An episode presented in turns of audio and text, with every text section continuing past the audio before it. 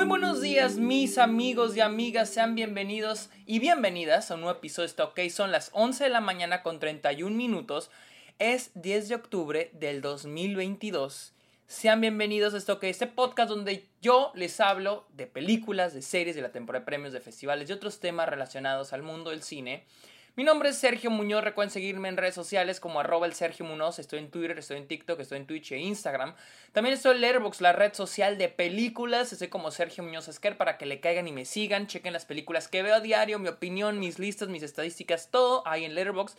También los invito a que le caigan a Patreon o se suscriban a Twitch a cambio de beneficios como episodios exclusivos, videollamadas, watch parties. De hecho, ayer vimos Beetlejuice y tuvimos una, muy, una videollamada muy cagada. Este, también cáiganle por. Ustedes pueden recomendar temas de los cuales me quieran escuchar hablar en el podcast. Pueden estar en vivo, uno a uno, discutiendo el tema que ustedes quieran conmigo en el podcast y otros beneficios más. Y finalmente los invito a que vayan a Apple Podcast y le dejen una review a Está OK. Déjenle una review en Apple Podcast, no importa si escuchan el podcast en alguna otra plataforma, vayan a Apple Podcast, busquen Está OK y déjenle un comentario. Amigos, amigos, amigos, hablemos y una nueva película de terror. Hemos tenido muchas películas de terror últimamente. Tuvimos Barbarian, tuvimos Pearl, ahora llega Smile. Película de Parker Finn, la cual, este... Yo antes de verla no tenía ni... O sea, así... Antes de que empezara esta, este pinche marketing locote que, que surgió en redes sociales, en televisión había visto algunas cositas. De hecho, el tráiler donde sale la cabeza es así volteada. Eso era lo que había visto. Y dije, oh, se ve que va a estar mal esa película, pero se la rifaron ahí. Y pues al parecer hay cosas decentes. No tan buenas como Barbarian, pero cosas que está entretenida, que sí daba miedo. Y dije, ah, pues vamos a ver qué tal. Y pues la fui a ver este fin de semana que tuve tiempo. Y pues bueno, la película sigue la historia de la doctora Rose Cotter, interpretada por Sosie Bacon. Que creo es la hija de, de, de, este. ¿Cómo se llama? Kevin Bacon, pero no, no estoy seguro. por ahí me dijeron, pero no estoy seguro. Eh, quien después de ver un incidente muy traumático, se da cuenta que está experimentando este, eventos demasiado escalofriantes, los cuales no puede explicar y ahora tiene, tiene que investigar qué está pasando. Ah, Advertencia, este episodio tiene spoilers. Ya la película lleva ya una, más de una semana en, cartelera. Eh, y la verdad voy a hablar con spoilers. Creo que, creo que ahora sí siento que tengo que hablar eh, de todo con esta película. Así que están advertidos. Empecemos. la verdad, la película tiene cosas muy buenas y otras cosas no tan buenas siento que es una película con muchísimo potencial. A veces lo aprovecha muy bien y a veces lo siento desperdiciado. Últimamente he, descubierto este nuevo trend en las películas de terror que es tener algo muy creepy. Que es tener algo muy creepy y venderse a través de eso. O sea, incluso aunque no afecte la trama. Por ejemplo, con Barbarian, por ejemplo, teníamos lo de que esta, estos, dos, estos dos personajes se encontraron en un Airbnb que habían reservado para la misma noche. Válgame Dios, ¿cómo fue que pasó esto? Ya una vez que es la película te das cuenta que al final eso no tiene nada que ver con la historia principal. Con Smile lo mismo, lo de la sonrisa creepy que ve la, la gente sonriendo así. Si quitamos esa parte, en realidad no afecta nada a la trama de la película. Está ahí para choquear. Y les voy a ser honesto, no me molesta. Se me hace chido se me hace encantador, se me hace lindo. Entonces no tengo problema con eso, pero es un tren que he estado viendo en las películas de terror últimamente. Y funciona, la verdad funciona. Y siento que lo clave con estas películas es tener algo muy creepy, en este caso estos, elementos que ya les dije, y tener una buena explicación. ¿sí? Tener una buena explicación a lo creepy a lo que le está pasando. O sea, primera mitad es las cosas creepy pasándole al personaje, la segunda mitad es la explicación y cómo va a enfrentar eso. Sencillo. O sea, esos han sido las películas de terror, las últimas películas de terror mainstream. Y la verdad funciona. O sea, si la fórmula funciona, pues está bien. Creo que esta película incluso tiene potencial para más, pero siento que queda un poquito desperdiciado. Y ahí les explico ah, por qué. Eh, Primer acto, eh, recuerden que yo divido la película en cuatro. Primer acto, este, creo que el primer acto es de mis favoritos de la película. Tiene una gran introducción. Eh, y creo que algo que me gusta un chingo, porque creo que a veces la película a veces creo que uno de los problemas, una de las cosas buenas que hace la película, ah, hay veces, no quiero, es que, es, a veces la película rompe los clichés y a veces se agarra de los clichés. Ahí es cuando no me gusta. Algo que me gusta de esta película es de que es, es nuestro personaje principal. Me gusta mucho el personaje principal en el primer acto. Es una doctora eh, psiquiátrica, trabaja en un hospital psiquiátrico.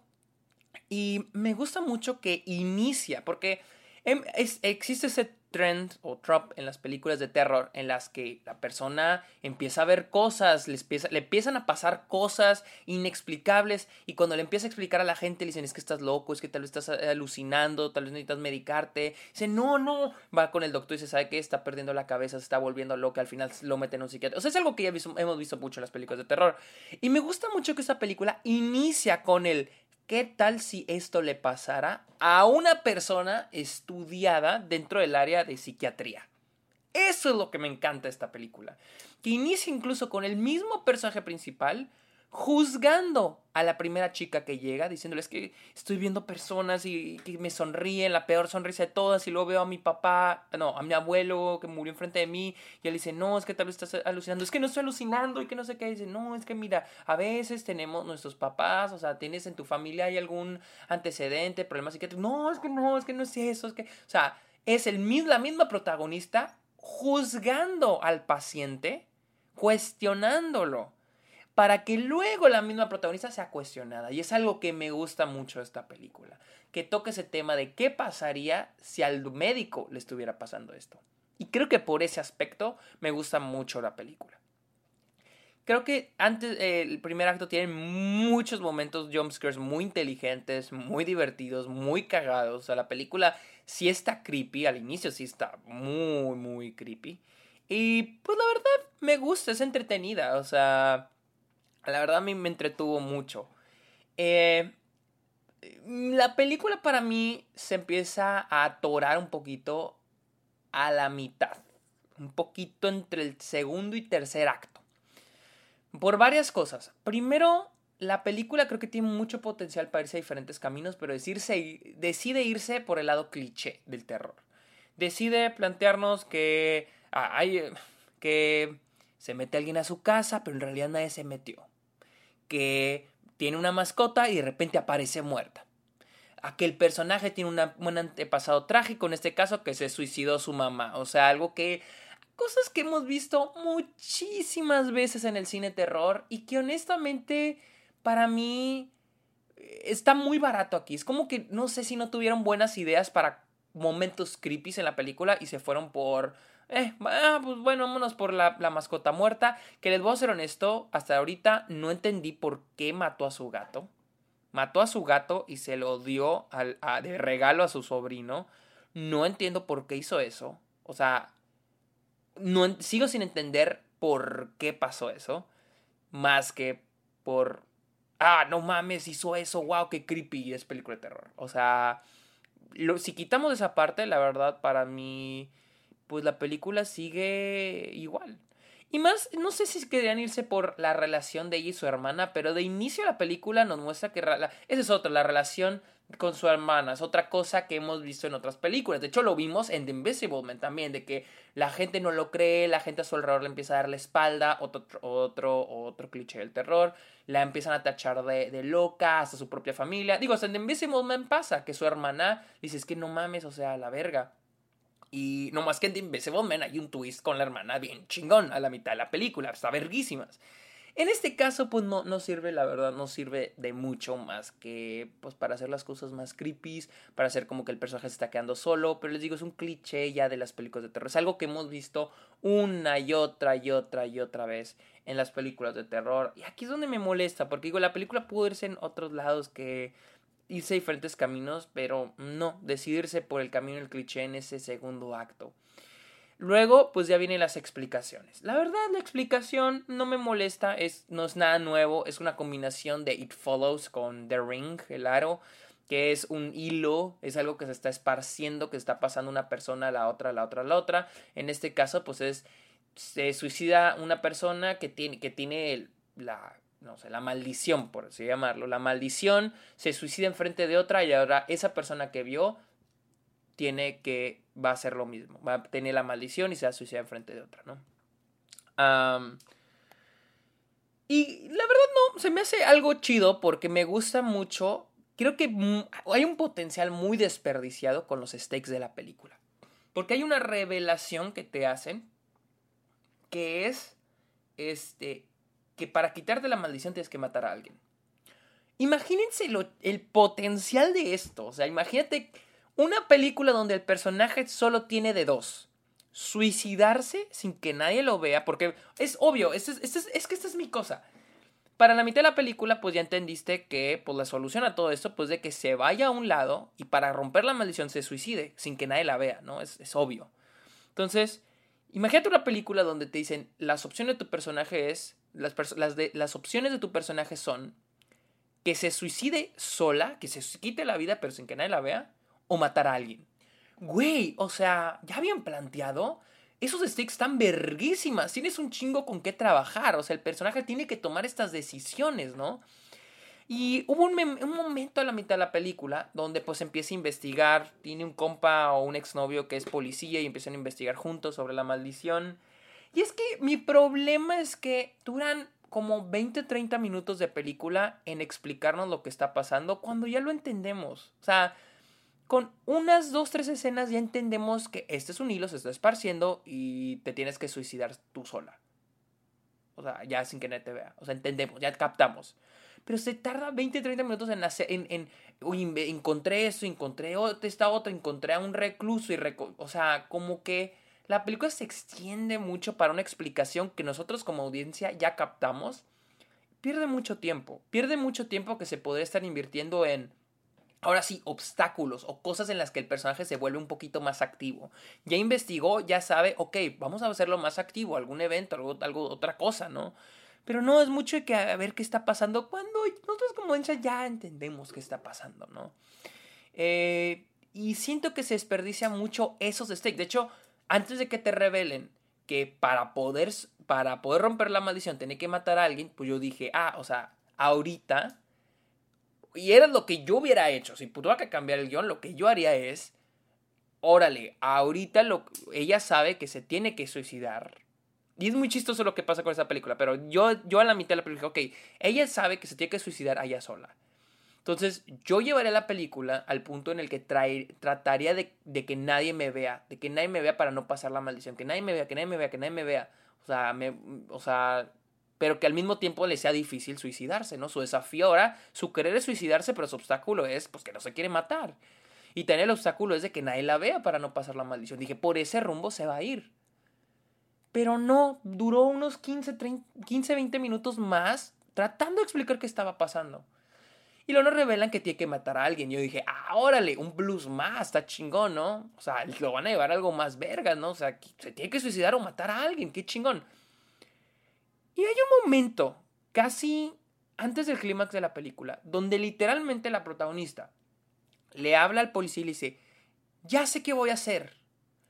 Voy a aislarme. Creo que la, mi única opción es aislarme y suicidarme. Y yo me, yo me quedé, es neta. O sea, hace 30 minutos nosotros como audiencia ya sabemos eso. ¿Por qué, ¿Por qué el personaje se está dando cuenta de eso ahorita? O sea, o sea, estás perdiendo mucho tiempo. O sea, ahora el personaje está teniendo esta realización ya cuando vamos a sacar la película. O sea, se me hace muy desperdiciado eso. Muy, muy, muy, muy, muy desperdiciado ese pedo. Bastante. O sea, dije, güey, o sea, si al personaje le puedes esa realización a la mitad y ese es el midpoint. Vaya, güey, pues ahora tienes todo un tercer acto donde ya te está evitando de que la vean, de estar con familiares, de estar con este güey. Porque había un punto en el, en el que yo decía, oye, te das cuenta que te vas a suicidar, tarde o temprano te vas a suicidar enfrente de este güey, sigues con este güey, con el policía, y él va a seguir con la maldición. O sea, corre, güey. O sea, no tienes que estar con la gente. Este es el, eso era lo que yo quería ver. Evitar estar con la gente que ella ama por el bien de ellos y para que no se siga esparciendo la maldición. Pero no, esa realización ya la ve hasta el final. Para mí es como que ya para qué. sí, o sea, y es que al final, al final de la película me dejó así como, ¿y luego? ¿Y qué? ¿Y luego? O sea, Al final de la película, ella pues se suicida. Al final termina siendo pues, la víctima del monstruo, ¿no? de la maldición. Se termina suicidando. Ah, y no por mano propia. Se termina suicidando gracias a la maldición. Lo cual a mí se me hace una mamada, porque entonces yo me digo, ¿cuál es la diferencia de que yo vea la historia de este personaje al de los otros que pasaron anteriormente? Porque durante la investigación vamos conociendo otros personajes, como a la, a la chava que se suicidó, a la que ella vio suicidarse, o al doctor, al médico que también se suicidó, que, que se suicidó, o el güey que mató a alguien y se deshizo de la maldición. Esas historias se me hacían más interesantes que el, personaje que estamos siguiendo. O sea, creo que lo interesante del personaje de, este, de la protagonista en esta película, pues es de que es una, este, una médica, una doctora de un psiquiátrico. Es lo único interesante, pero ya vimos que esto ya le pasó a otros doctores, a otros psiquiatras. Entonces, ¿qué es lo interesante de ver este personaje si al final del día le va a pasar lo mismo que a los otros personajes? Tuvo el mismo final que los otros personajes. No tuvo nada diferente, no paró la maldición. Y es de que no es como que final. A mí me gustan los finales felices agridulces, ¿no? O sea, yo esperaba que o uno terminara matando a alguien, final feliz porque se deshizo de la maldición ella, pero tuvo que matar a alguien, agridulce, eso es lo agridulce. O eh, se suicidó ella, final feliz porque hasta aquí terminó la maldición, agridulce porque ella se suicidó. Pero al último el personaje tuvo que aceptar su, su, tuvo que tomar una decisión, el personaje tuvo que tomar una decisión, evolucionó y logró lo que quería lograr de una manera bastante triste, bastante agridulce, que fue matándose, pero pues tomó una decisión. No, aquí el personaje no toma ninguna decisión al final. Al último, pues termina siendo víctima de la misma maldición. Y yo me pregunto, ¿qué chingados tiene diferente entonces si me hubieran mostrado la, la película, en la película, otro personaje? Si nuestra protagonista hubiera sido otro u otra.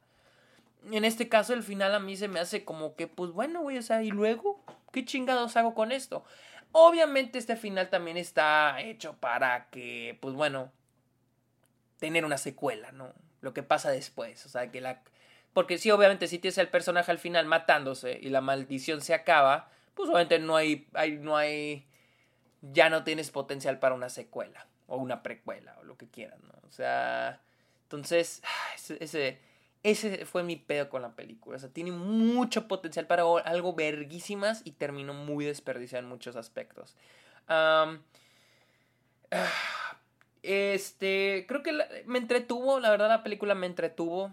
a veces me reía con la película, a veces me reía de la película.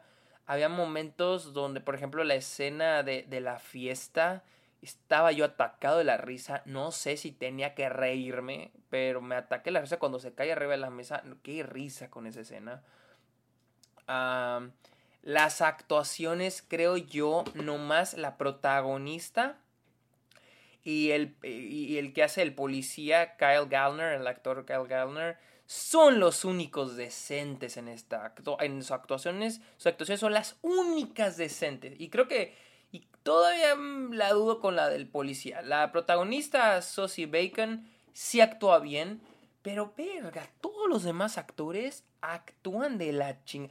El güey que hace del, del, prometido, este Jesse T. Usher, aquí lo estoy buscando. El que hace el prometido. No, no, no, no, no, no, no.